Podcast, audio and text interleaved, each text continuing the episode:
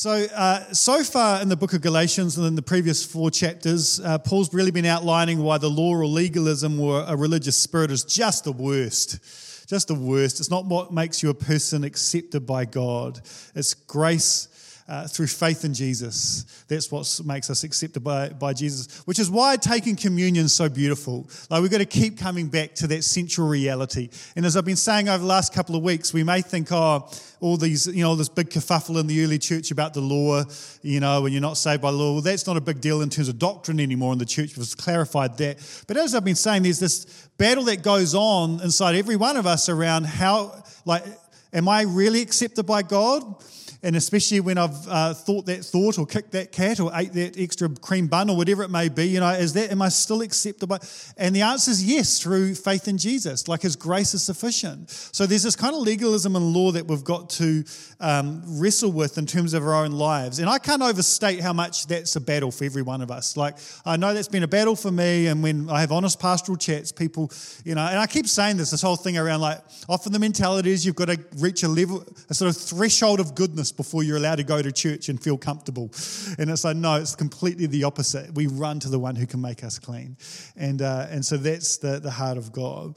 Uh, and so Paul changes gear now in this chapter and starts to paint a picture of how rich and beautiful and opulent and magnificent and incomparable and insert superlative here, uh, the life that is found in Jesus is just so stunning and it's found by living in the Spirit. So we're going to unpack that. Like he changes gears where it's like he's been kind of critiquing, saying, hey, you can't, you can't be, you're not justified by the law and you've got all this sort of stuff going on. But now he starts to paint a picture of how stunning the life is in the Spirit, led by the Spirit in relationship with Jesus. Uh, it's so incredible. And this chapter, chapter 5 of Galatians, the book of Galatians, has so radically changed my life that it's hard to put it into words. That the healing and the freedom of the life that's been found here for me is incredible. And the picture of what the free life lived in the Spirit uh, that's ex- expressed in this, in this passage has really shaped my life, especially in the last 10 or so years, and led me into places of flourishing in my own soul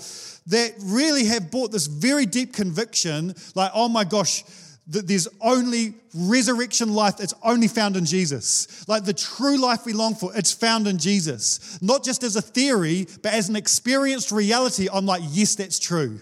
And, uh, and that's why the Bible often says, taste and see that the Lord is good. And it's like, man, I've tasted. And I'm not preaching from like having arrived. I've, ta- I've nibbled. I've nibbled, but I've nibbled enough, man, to go sign me up for the rest of my life in terms of this journey, right? So I'm pretty, pretty passionate about what we're about to jump into. Comprende? It's all good? All right. So let's work our way through. Let's start with verse 1 of chapter 5. It's for freedom that Christ has set us free. Stand firm then and do not let yourselves be burdened again by the yoke of slavery. Now, Steve Graham at our camp unpacked uh, this in an outstanding talk that I have posted on our Facebook page. Uh, but uh, if you haven't listened to that, I would encourage you to do that uh, because it, he captures something of God's heart that we would live in freedom. And Paul starts really hitting this now. Freedom is the end game. Like, freedom is why Jesus came. And by the end of the talk, I hope that you've captured what that, that can look like. That, that God is looking for people and leading us into places where we live in incredible freedom. Um, and a freedom that's like tangible, it's, it's, it's experienced.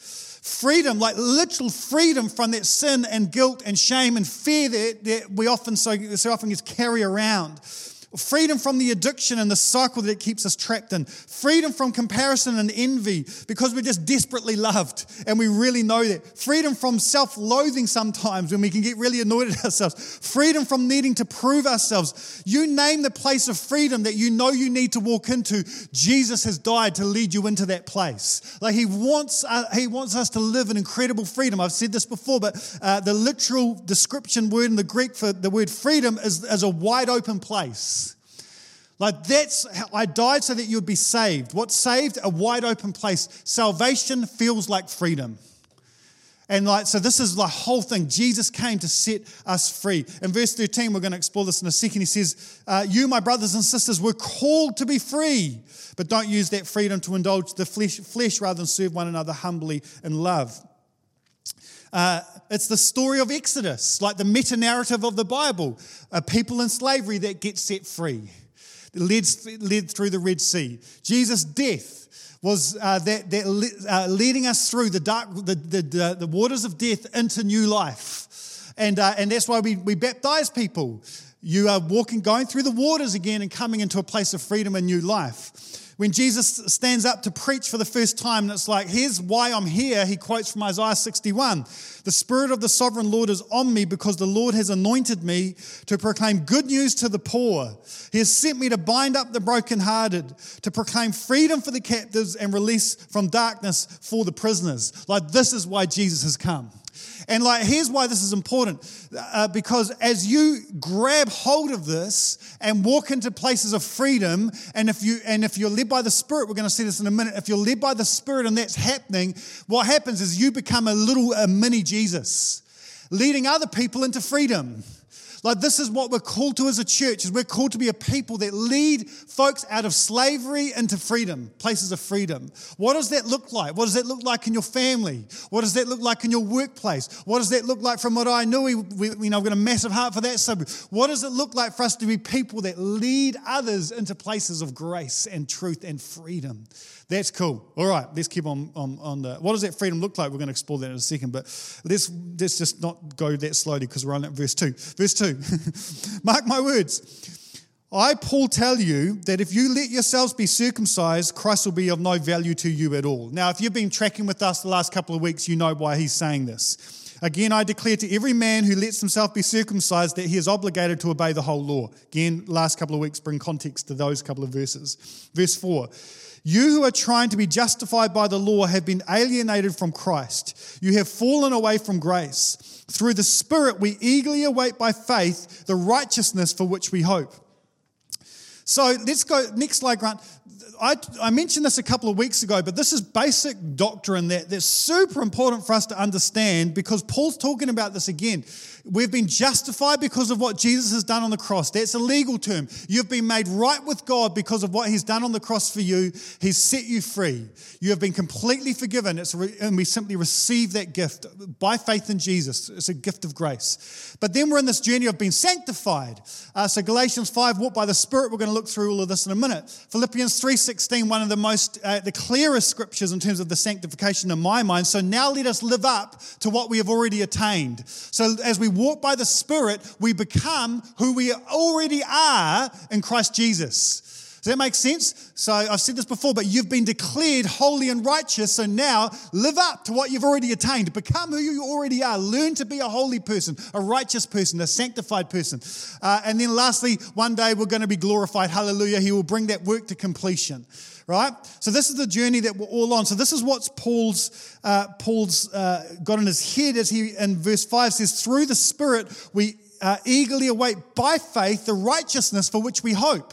So there's this journey that we're all on. And again, I like my little diagram. I'm very proud. This is a Sam Harvey original, actually. I love that there's um, buckets of grace all the way through that sanctification journey, right? Because do we keep do we meet that standard of holy and righteousness? No, we screw it up every other hour in my case. And it's like I need grace every step of the way. Hallelujah. And it says, can you just see how much God is for us in this? He's done it all on the cross for us. He empowers us to live a beautiful life in which our soul flourishes if we walk in obedience to Him, filled with the Holy Spirit. And then one day we're glorified. What's our involvement in that whole journey? Just yielding to Him.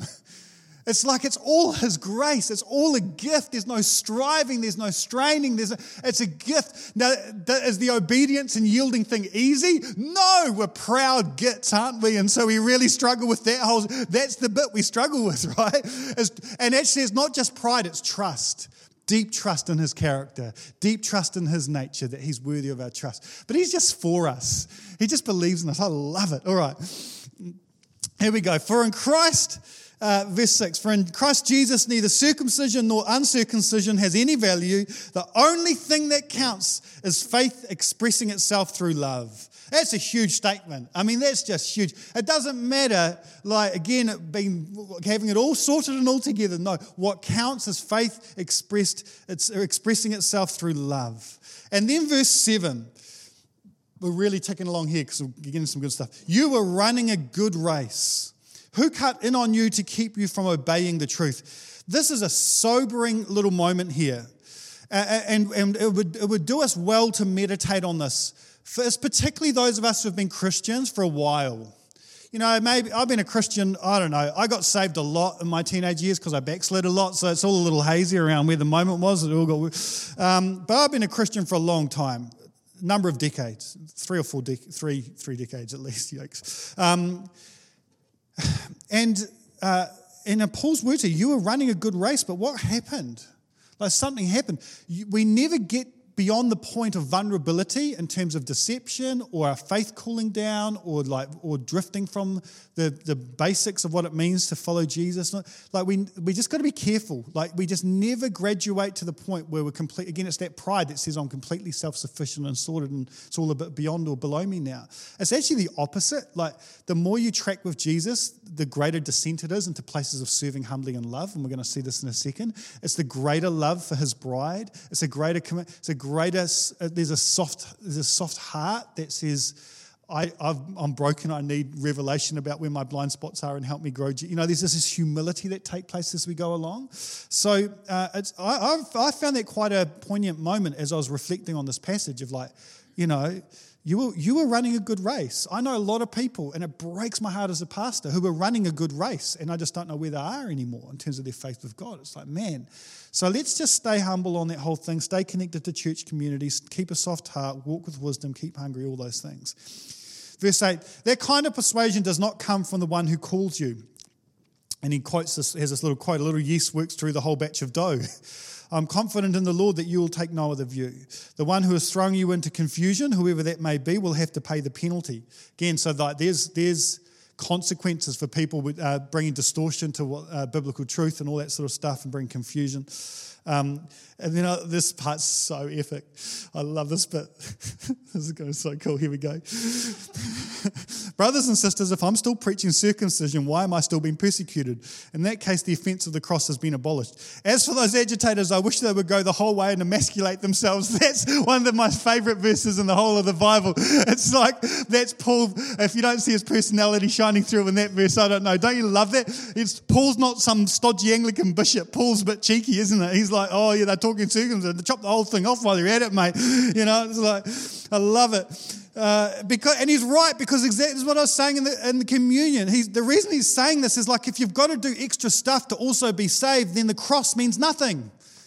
But we come to the cross because it's only through his, it's only through that blood that is shed that we're saved and we can walk into the resurrection, flourishing life of God.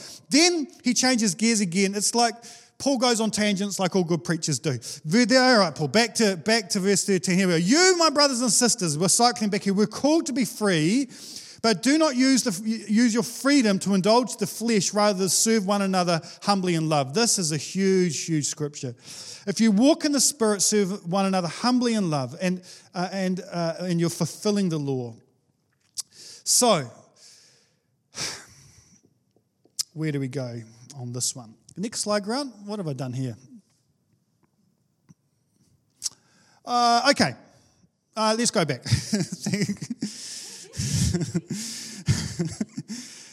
uh, Steve talked about this. Um, there can be a whole, there can be a sense where, um, as we journey with God, and as we t- as as we work through the sanctifying journey, where we uh, mature and uh, life gets a little bit more sorted than the crazy and chaos that often we find ourselves in when we first meet Jesus, that uh, we can get a little bit entitled.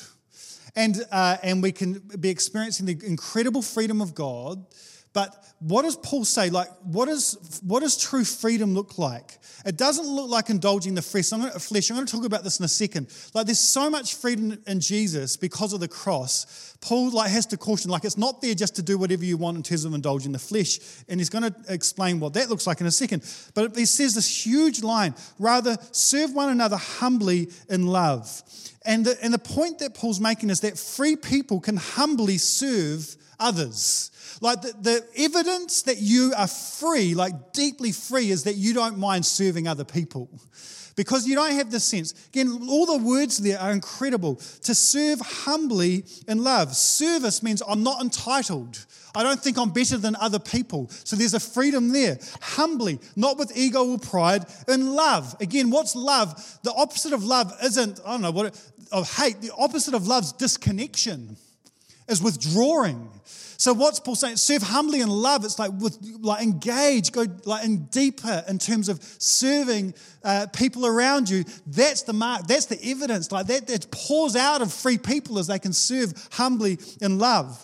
It's funny. We live in a in a you know in a capitalist. Uh, um, you know, democracy, which is all good. But the problem with that sometimes is that Christians can, I've heard that, you know, I just picked up this vibe where people um, you know, accrue, you know, a pretty sweet lifestyle and, and, a bit of cash in the bank and all the rest of it. And there's this thing of like, I've, I've, I've worked hard for this. I've worked hard for this, you know, and, and I deserve this because I'm the one that worked really hard for this. And uh, Tim Keller points this out. I love it because this is actually the biblical worldview, right? He says this You didn't choose your race, you didn't choose your gender, you didn't choose the century you were born in.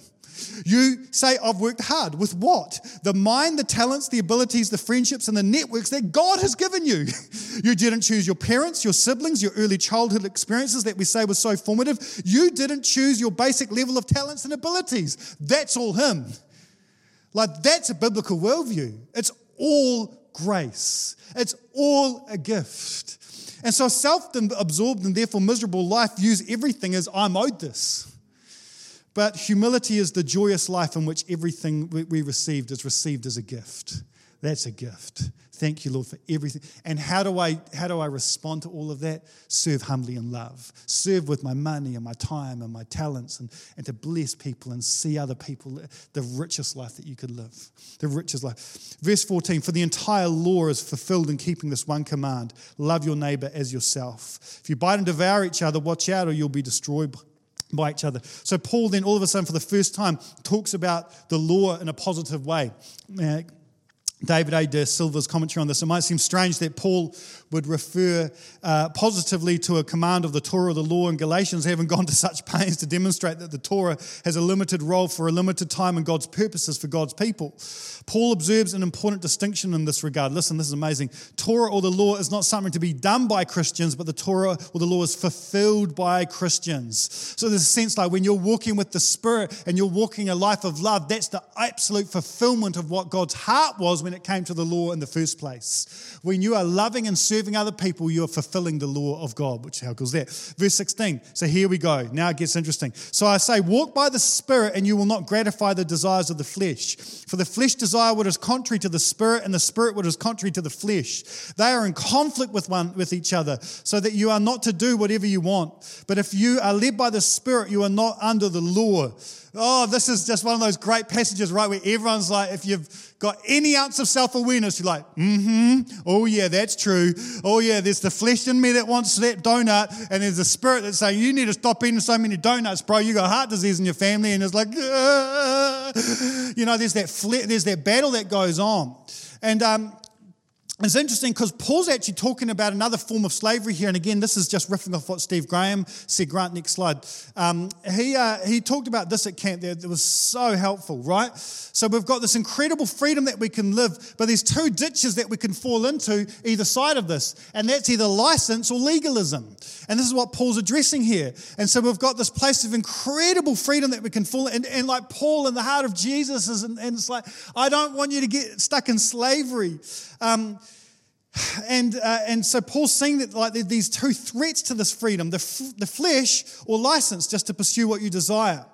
Um, and so sometimes we can grow up in like really um, like legalistic uh, uh, a really rigid background where our parents are super strict, and then like we come to faith and we just we start discovering the like the, the scandalous freedom that's found in Jesus, and it's like thank goodness I don't have to do all that kind of religious fundamentalist stuff anymore, and then we just and then it becomes license, and we get stuck in a whole other type of slavery where before you know it, you know it's like we're, we're dependent on a whole bunch of naughty things, you know, and we're just sliding into this whole thing of, of getting messed up because we're just going with our flesh all over again, right?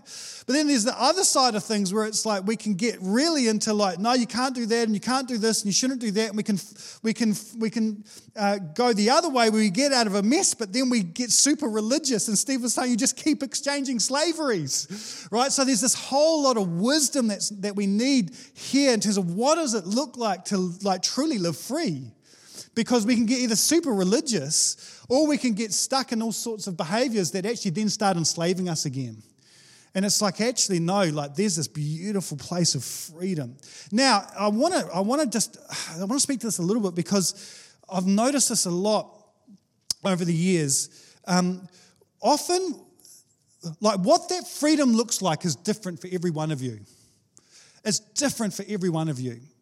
And uh, so, uh, if you have um, gone through a season in your life where uh, alcohol had a hold on you, then you shouldn't be drinking, right?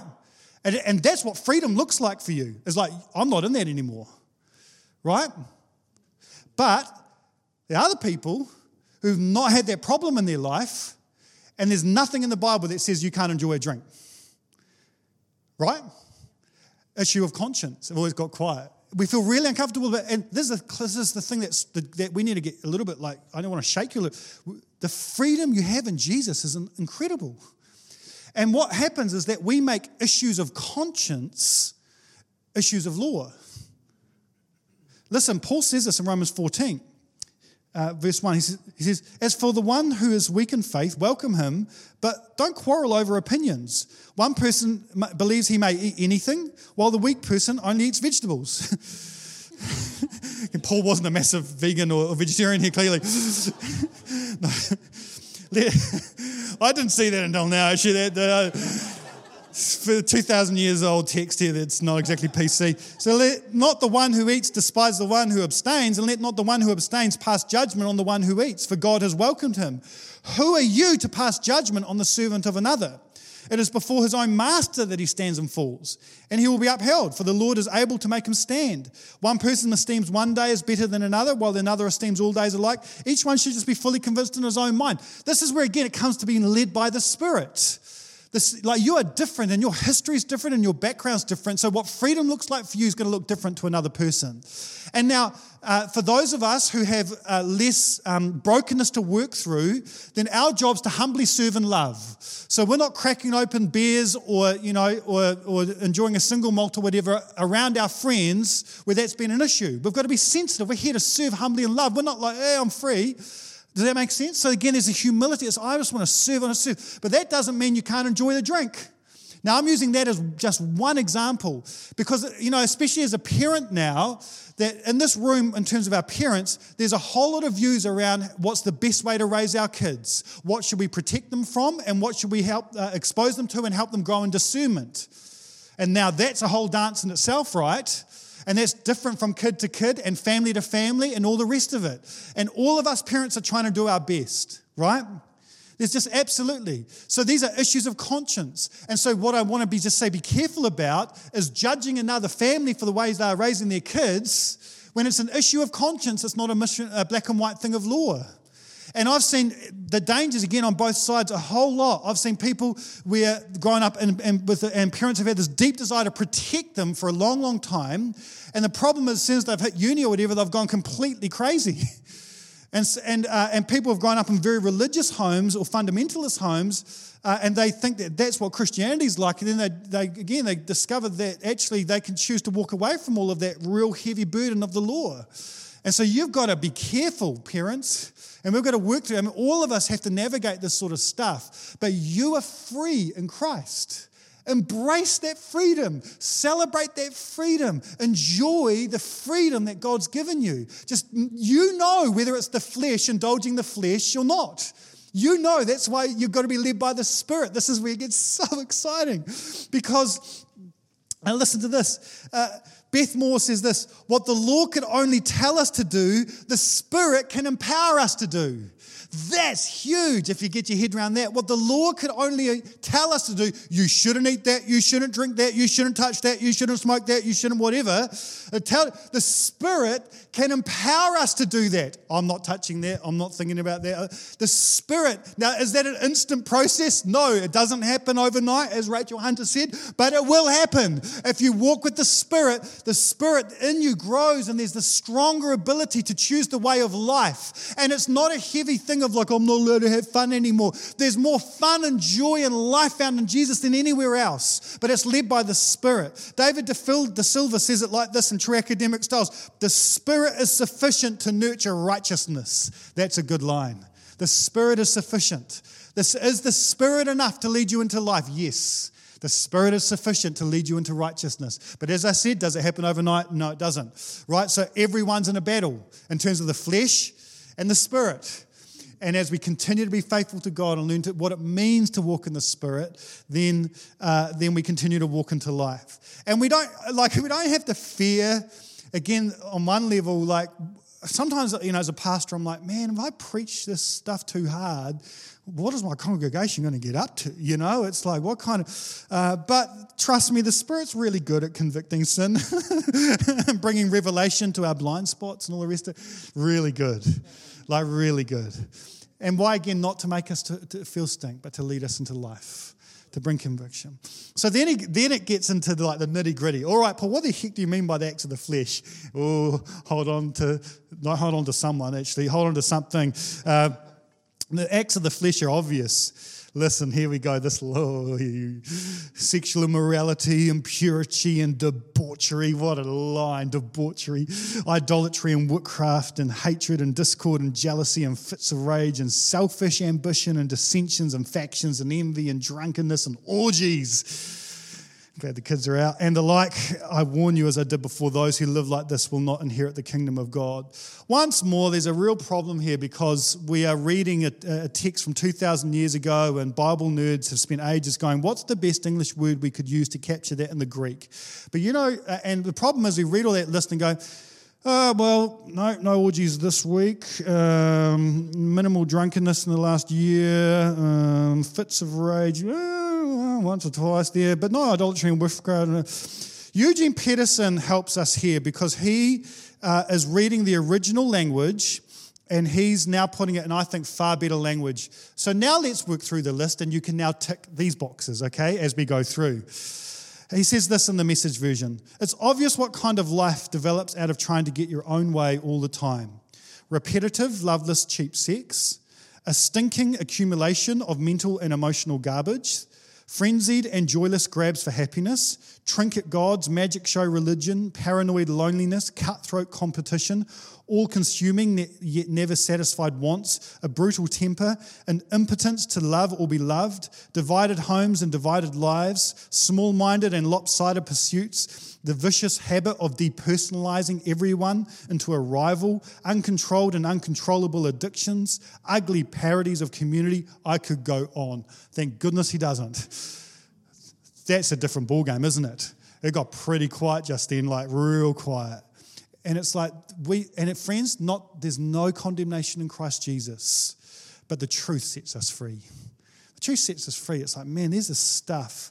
And he says this like, uh, if you use your freedom in this way, you will not inherit God's kingdom. Once more, Sam needs to remind everyone that when Paul and Jesus talk about God's kingdom, he's not talking about going to heaven when you die. Okay?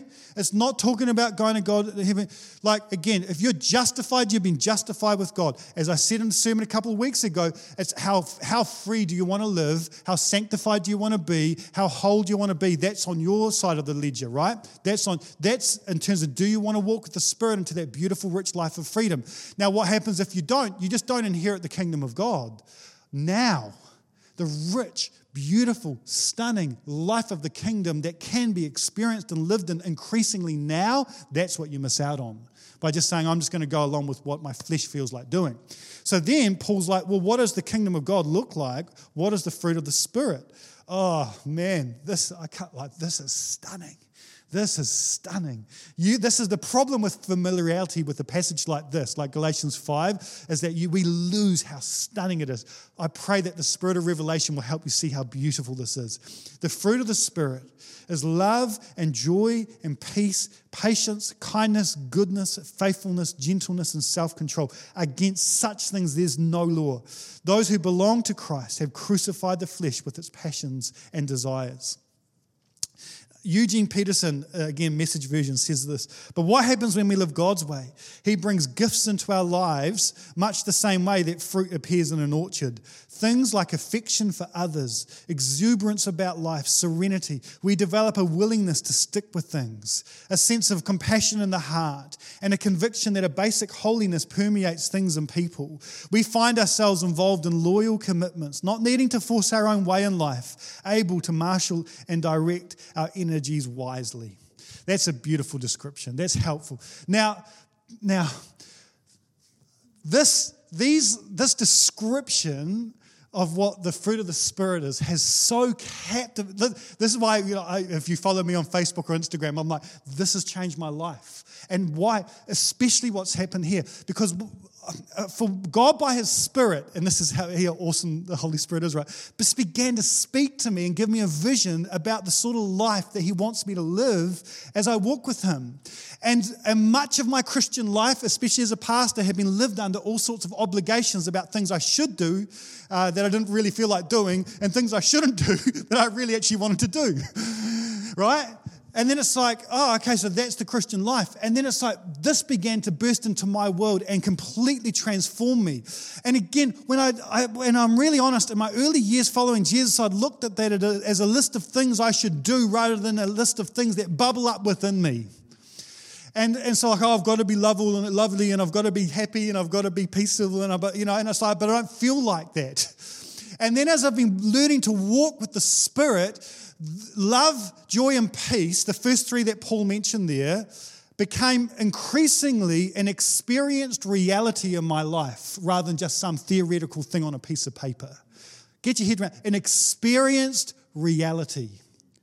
Now, those first three things are what Paul, uh, what uh, the Gospel of John highlight as the major fruit that come from abiding with Jesus. In John 15, you'll notice that love, joy, and peace are the three key fruits that, uh, that Jesus talks about. You remain in me, you abide in me. Over time, this is, this is what will happen in your life. And I, I just cannot believe how beautiful it is. And um, so let's go through some of these. Love uh, I'm accepted just as I am, and therefore I can love. Like, love isn't just about you loving someone, it's about experiencing love. Like, again, as I keep trying to say, like, as an experienced reality, you feel loved. How cool's that? Like, how imagine what your average day would look like if you just consistently felt the love of God for you, just like you walked in it.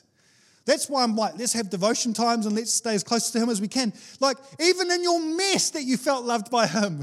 That's even better. It's like, wow. Imagine how good your soul and your mind would feel if that was it. Then, like, it just, but wait, there's more. Joy. Joy. I've said this story before, but it really hit me because I was meditating on this uh, on, on those first three, I just really got locked in my head, and my mind was finally starting to imagine what my life could feel like, right? So I remember one time I'm driving between, uh, this is when we lived in Christchurch. Uh, we had uh, a, a, number of different campuses uh, for this big church there, and so I was always in the car driving between uh, different locations. Uh, and you know go from like some intense meeting planning something which i hate planning meetings i mean leadership team it's like oh just kill me now you know and then it's like and so I get another meeting plan. And so, like, what do I do? So, because I've got 15 minutes in the car, I'm like, I've got to have as much fun as I can in that 15 minutes, right? And so, and, and I feel a bit guilty. I'm like, I'm a pastor. I should probably be listening to a sermon or some Hillsong or something, but it's like, I've got to just have a bit of a giggle. So, I put on Hamish and Andy, the Australian comedic duo, and I'll listen to their podcast, and, and I would just crack it. Like, I'll be like, whatever just happened to me, I don't care. And I'm going to plan me, but I'm just going to like, and I just laugh from for 15 minutes from time I got in the car to time. And I remember this one moment I'm driving along, and it's like God was in the car. And it was like God said to me, I love that you're laughing, and I want you to linger in places of joy as often and as regularly as you possibly can. How to cultivate the joy in your life is by sitting in places like this intentionally and sucking the life out of it and trying to make it increasingly your predominant experience rather than the rare exception of your life. And I'm like, wow, can I, like, that's insane. And then it's like you go through really crappy times and you're like, can that still be the case now? Yes, it can. I can know the joy of the Lord. I can know that, that I'm forgiven and that I'm loved, and that even though I'm going through hell right now, He's won the victory over sin and death. And whatever happens, worst case scenario, I'm meeting Him. Hallelujah, right? And you can know that joy. Sometimes it's a defiant joy. And uh, like last year at camp, like we did our dance party, and I was a bit cross because some people, Christians, they call them Christians, and they're like, oh, they, you know, I'm going to leave camp a bit early. I don't want to go to the dance party. I'm not really into dancing. And I'm like, don't you know that like this is actually the community of celebration and joy and dancing? And there's a couple of people I was especially proud of because they're going through a particularly tough time. Didn't feel like going to the dance party, but went anyway. And you know what? I was, I was like, that's defiant joy. Sometimes it's defiant joy. It's like, screw you, circumstances. Screw you, devil. I'm laughing anyway. Like, you're not going to rob me of the joy that comes from walking in the Spirit, even though I'm going through all this rubbish. And it's like, screw you, joy sometimes, right? Sometimes it's overflow because they're having a good day. Oh, screw you, joy. It's like, I'm having a good giggle anyway because I'm walking with the Spirit. I mean, I've only had two so far peace. Oh, like this, the, the Greek, again, it's tapping into shalom. So not just like, oh, there's no conflict in my life.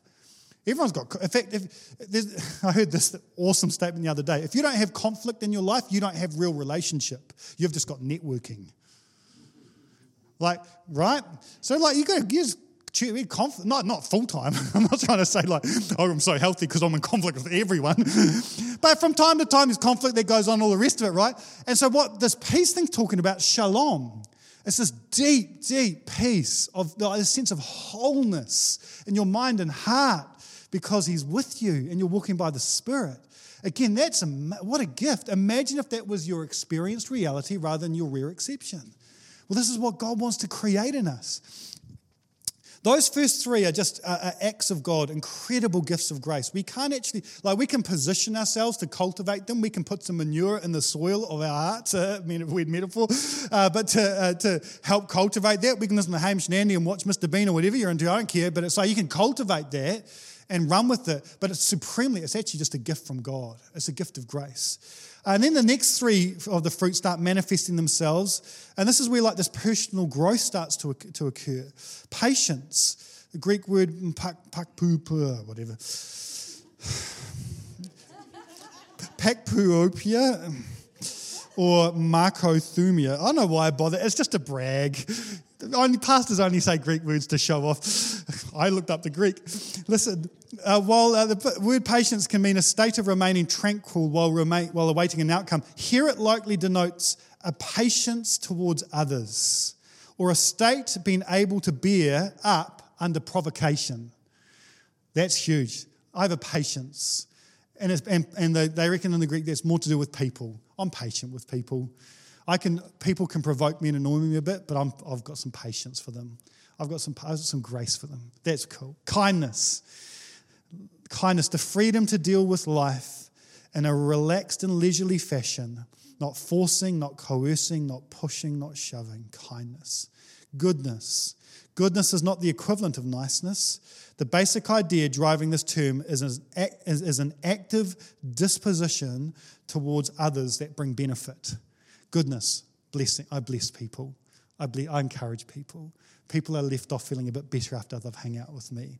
And the last three are these beautiful gifts that start manifesting themselves in the world faithfulness, this incredible capacity to be involved in long term loyal commitment rather than bailing because it's not easy at time. Like the Spirit of God just this is one of the most underrated fruits of the Spirit. This is one of the most underrated attributes of is perseverance, of faithfulness to community, to each other, to the Lord. Again, I'm going to run that race well. I'm not going to get cut off. I'm going to keep. I'm going to keep being faithful, particularly to community. Gentleness Timothy George says this as an expression of the fruit of the Spirit. Listen, I love this. Gentleness is strength under control, power harnessed in loving service and respectful action. It is the furthest thing from weakness. Listen, gentleness is strength fully submitted to God that recognizes when to sit quietly at the table and when to overturn it. It's strength fully submitted to God. That's gentleness. And self control. No, Lord. No. No, not this one, please. I really liked all of them up to this point. I was like, yes, Lord. But then it's like, oh, self control. And this for me like, oh, right. The gift of being able to direct our energies wisely. And he goes on in verse 24 to say, Those who belong to Christ Jesus have crucified the flesh with its passions and desires. I'm choosing you first, Jesus. I'm choosing you first. And self control, like, I want to finish this thing by talking about what does it mean to walk in the Spirit? Because, man, we need to learn to walk in the Spirit when no one's looking. We need to learn to walk in the Spirit when I'm a bit grumpy and tired. I want to need to walk in the Spirit when I'm feeling a bit vulnerable, whatever it may be. Like, that's when it counts. That's when I need the fruit of the Spirit to come and self control to manifest itself. And again, it, He does it. He does it, speaking from very personal experience with a few battles with naughty things over my years. He does it. He gives us this capacity to make the right choice when no one's looking, when it really counts. When we don't feel zingy after a church service, we can still make good choices for Jesus. That, and, and you know, that the, one of the best feelings of the world is waking up and you were tempted the day before and then you wake up and you're actually sober again from all that whatever chemicals were trying to tempt into whatever. And it's like and you've made the right decision and you haven't screwed up some friendships or relationships or you don't feel you wake up it's like that's a good feeling. Ah, fuel thank goodness. Thank you lord that you, you guided me through that. And here's the beauty. When you do make mistakes grace. How isn't he amazing? It's just like you can't just grace you make mistake, you wake up in the morning, it's like, Lord, once more, I'm going to run to the one who can make me clean, not away from him. Lord, I give you my shame, I give you my regrets, I give you my whatever it may be. And he comes and he draws near and he picks us up, dust us, all right, man, keep going, keep going, let's be faithful, let's be faithful. Verse 25. How are we doing? Not bad. Since we live by the Spirit, let us keep in step with the Spirit. Since so, this is the kind of like, what does it look like to, to live by the Spirit, to keep in step by the Spirit? Again, the message translation is helpful. I think it kicks, kicks us off in the right direction. Since this is the kind of life we have chosen, the life of the Spirit, let us make sure that we do not just hold it as an idea in our heads or a sentiment in our hearts, but work out its implication in every detail of our lives. What does it look like to walk in the Spirit? Now, uh, here's the answer uh, to what does it look like to walk in the Spirit? Uh, like literally, it's like this is the problem with this point. It's like, what does it look like to walk in the everything in me would love to give you. Here's the three things you got to do to walk in step with the Spirit. But it's like the Holy Spirit is a person. It's a person. And the way he speaks and leads and what does it look like to walk in the step with the Spirit is different for every one of us. But there's this ongoing thing of like dialogue and the Spirit leading us and guiding us. And so there's some helpful things we can do. For example, we can pray every day, Come, Holy Spirit, and fill me. We leak. When, whenever Paul talks about being filled with the Holy Spirit, he uses the present continuous tense in the Greek. Be filled and keep on being filled with the Holy Spirit. So I tell you what, I'm loving the service. I'm having a great time. I'm filled with the Holy Spirit. I've enjoyed the worship. I've enjoyed communion. And I'm enjoying myself right now having a good old preach, right? And I sense the Holy Spirit here and I'm filled. I'm ready to go. Like, man, this is Sam Harvey at his best right now. But I'm going to go home and we got some sick kids. And most likely my night's going to be a bit interrupted this coming night. In Jesus' name, may it not be so. And if you're real God, please, please, please, please. No, no, don't, don't, don't do that. Bad theology. Anyway. I'm going to probably wake up tomorrow morning really grumpy. That's my point. Really grumpy and a bit sleep deprived. And I may probably feel like a little bit of an atheist because I haven't had my first coffee or whatever it may be. I'm like, even real God, you know? And what do I need to do in that moment? Come, Holy Spirit, fill me. And I say that by faith, not by feeling. Fill me, Holy Spirit. Come and fill me with your spirit and lead me today. And then what I'm going to do is I'm going to, because I've got this habit, I'm going to have a devotional tomorrow morning. And I'm going to open the Word of God and I'm going to read the Old Testament and a Psalm and a New Testament like I do every, just about every single day. And I'm going to get in that word, and it's going to help me lock in to walk in and step with the Spirit. And then I've got every chance of just being able to hear the whisper of the Spirit to lead me into places of life that are filled with fruit. I've got a chance. And if I keep doing that day by day, I'm going to learn to walk in step with the Spirit. And so, what has that meant for me in real terms? Like, literally, at times, the Holy Spirit's like, Sam, you've got to go see a counselor walking in step with the Spirit.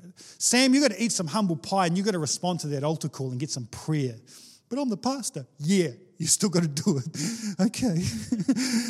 He's a big giant bit of humble pie I'm out to eat again. You know, and it's like, I don't know. I don't know what it's. Sometimes the Holy Spirit's like, you got to, you got to confess that to somebody, you know? Sometimes the Holy Spirit's like, you got to, you know, a lot of it's, a lot of humble pie involved with being led by the Spirit, to be honest. A lot of eating the old humble pie of glory. Um, but it's not about rules, though. It's not about rules, it's about a dance. It's about riding a wave. It's about this intuition where you're led by the Spirit, not trying to tick some box and it's all black and white. It's this thing of, of learning to walk in step with the Spirit, of letting Him speak to you and guide you and shape you. And when you when you disobey that or you choose not to or whatever, you just keep running back to Jesus and letting Him embrace you and pick you up again. And you keep choosing Him, keep choosing Him, keep choosing Him, and you will be sanctified and you'll discover this fruit is in theory, it's real. You'll begin to live it more and more. And then he finishes a real downer. Let us not be conceited, provoking, and envying one another. It's like I'm like, Paul, why did you finish in verse 26? And, and obviously, all the chapters and numbers and all that are fairly new. We're just kind of doing the chapter by chapter, which is a bit of a, I feel like I was on a good roll there. Um, but, but it finishes here. It says, it finishes with that, that, that verse, and this means that we will not compare ourselves with each other as, as if one of us were better and the other worse. We've got far better things to do in our life than constantly be comparing each other, envying one another. The insecure person who is uh, conceited or provoking or envying is actually not living in the freedom, not living in that freedom. And, uh, and Paul keeps coming back to how this impacts real world relationships. Like it really does. Like when you're walking in the Spirit, it's blessing. And when we're choosing just do our own thing, we get envious of other people and we, we, we say things that we know will get a provoke a reaction or whatever. You know, keep coming back. There's this incredible freedom for us just to be us, to accept our lives and to live beautifully with the Spirit of God in us.